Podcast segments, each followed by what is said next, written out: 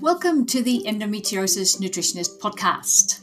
My name is Anna Marika Gerritsen, but call me AMG, and I'm a qualified nutritionist and I specialize in endometriosis. In this podcast, you will learn how what you eat and drink affects your endometriosis and how you can use your diet to take control over your symptoms. If you have endometriosis, make sure you subscribe to this podcast and make sure you download my free report, Five Things You Eat and Drink That Make Your Endometriosis Symptoms Worse. The link is in the show notes. Let's start this episode.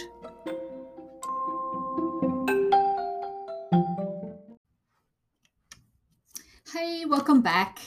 Um, in this episode of the Endometriosis Nutritionist podcast, I'm going to talk to you about bacteria.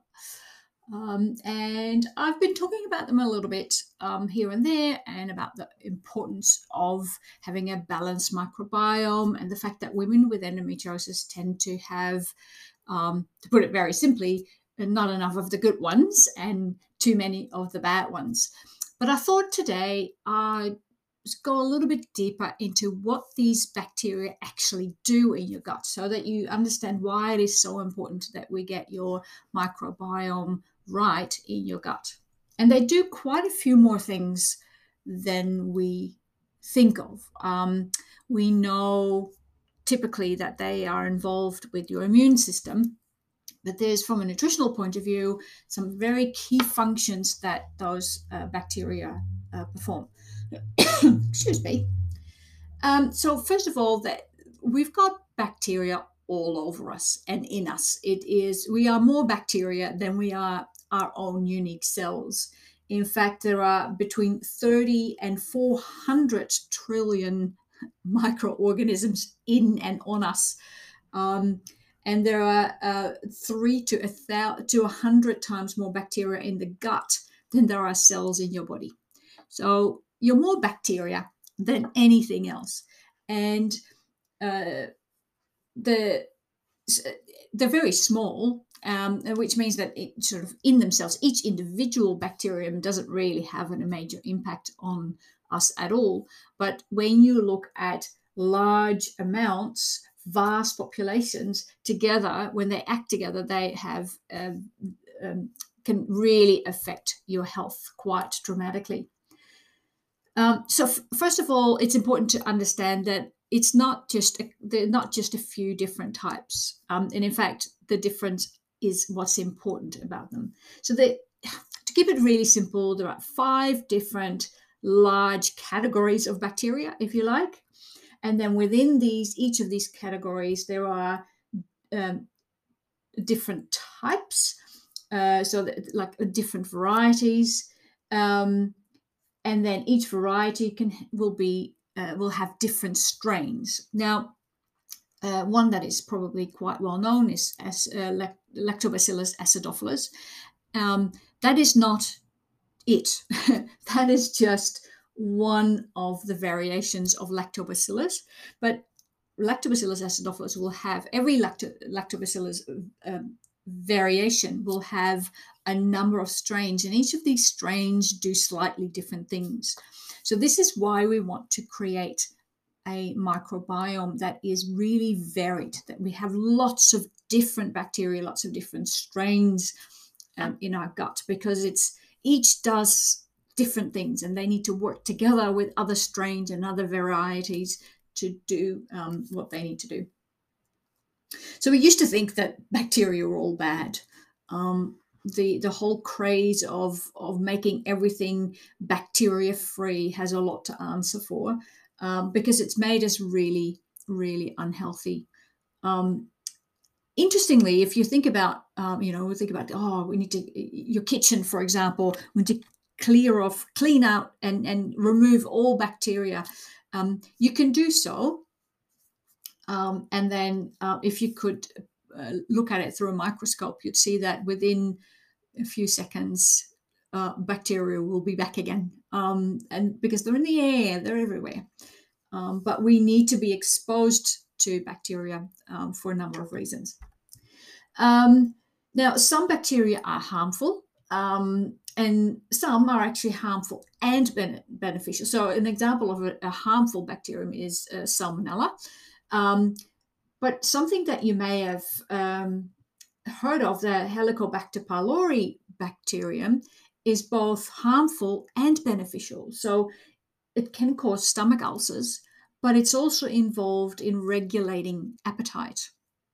So, it's not that straightforward. So, if you have um, that bacterium in your stomach, then you may be looking at um, getting it, getting rid of it. But it also then affects um, appetite regulation. So it's we still have a lot to learn about it. And, but the more we find out, the more we see how important these bacteria really are.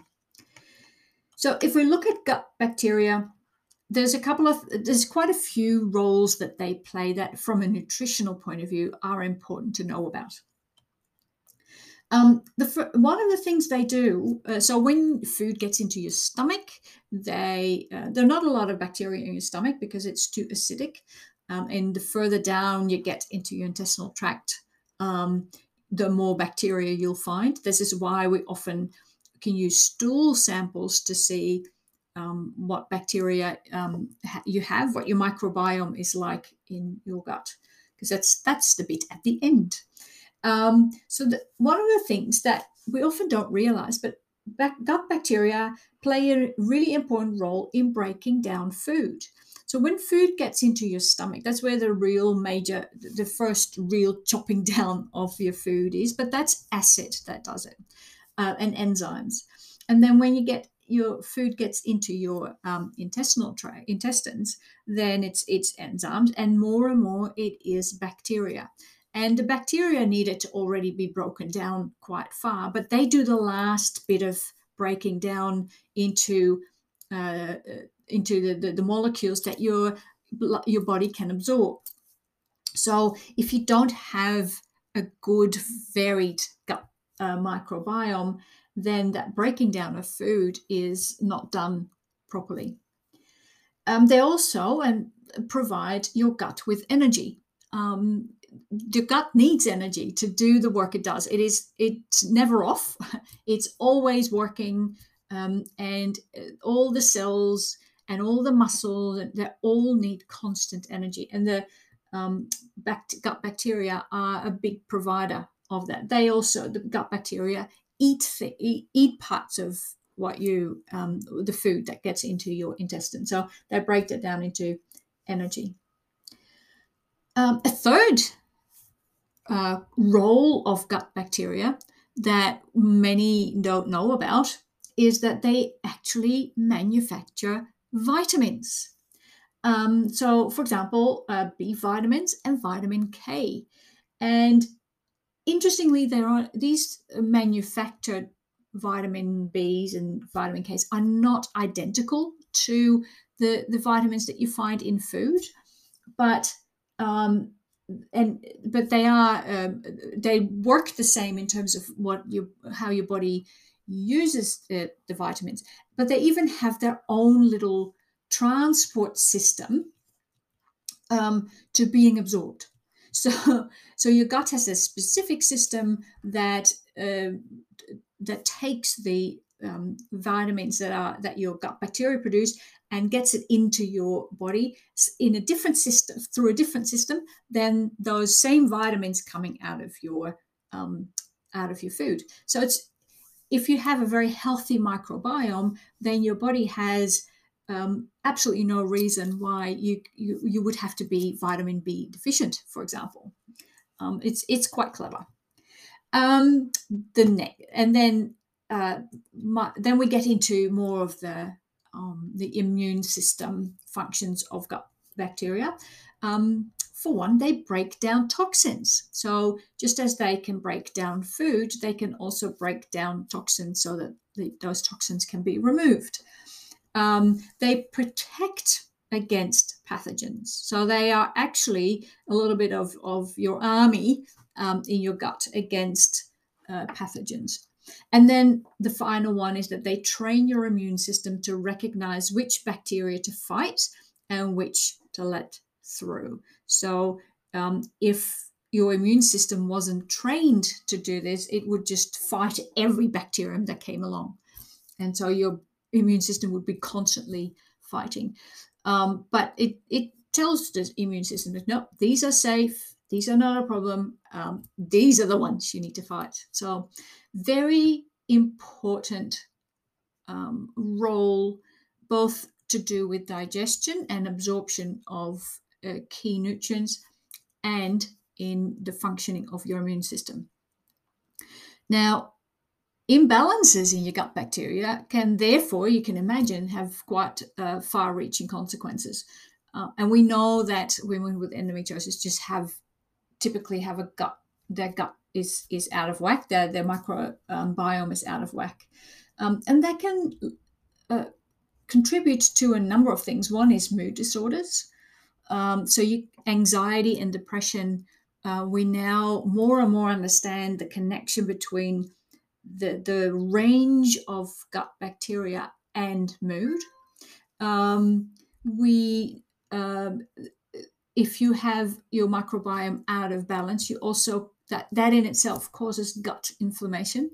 And if you've been listening to any other podcast episodes, you'll know that I, I bang on a bit about um, gut inflammation. It is really a key element in many, many of your endometriosis symptoms. And it and it results into an altered immune system. You can real if you realize that um, uh, the gut bacteria help with protection and training of the immune system. If you don't have a, a healthy microbiome in your gut, then uh, your immune system is not trained properly, and therefore it will be working not exactly the way that it should. So it, it, it responds where it shouldn't, uh, or doesn't respond where it should. Um, so it is important to have this variety of gut bacteria um, and uh, and to to try and reduce the ones that are that we know are uh, not beneficial and in fact are harmful. And food can play a really big part. The good thing is that the the foods that are that we talk about that are healthy are the foods that are good bacteria love. Fresh fruit and vegetables fiber whole foods um, mostly plant-based uh, uh, legumes, um, all those foods are re- are food for your good bacteria. Um, fermented foods um, add more bacteria to your gut and also provide food for them as as it gets to your gut. Uh, and then if you increase the um, the, the, the, the, the, good bacteria in the populations of the good bacteria in your gut, they will change the pH, which makes it really difficult for the bad bacteria to survive. Um, and then if you combine that with eat not eating foods that the bad bacteria love, which are your processed foods, high sugar foods, um, uh, the, the, the, foods that basically have very little fiber, very little uh, nutrient, um, nutrient, you know, low nutrient density, if you like. Um, if you remove those foods from your diet, you just starve the bacteria that are not good for your gut. Okay, so now you see the gut bacteria do quite a bit more than just look after your immune system. They have an active role to play in your inflammation uh, in a good way and in a bad way. But also, food can really make a difference in terms of uh, your microbiome. And if you want to improve your microbiome, that's the first first thing to do is remove the foods that you are um, that are that that feed the bad guys. So remove all the processed foods, high sugars, um, and and start eating more of the whole food, most plant based um, foods to start growing those populations of the good guys. Right. Um, hope you um, found that uh, interesting. You might never look at your uh, stomach the same way again, um, but think about all those trillions of little bacteria that are really working very hard for your health. Um, you wouldn't starve uh, the workers in the world, well, these are the workers in your gut, and they need the good food, the healthy food, and they will pay you back millions of times, trillions of times, in fact. All right, that's it for today. Uh, talk to you soon. Bye.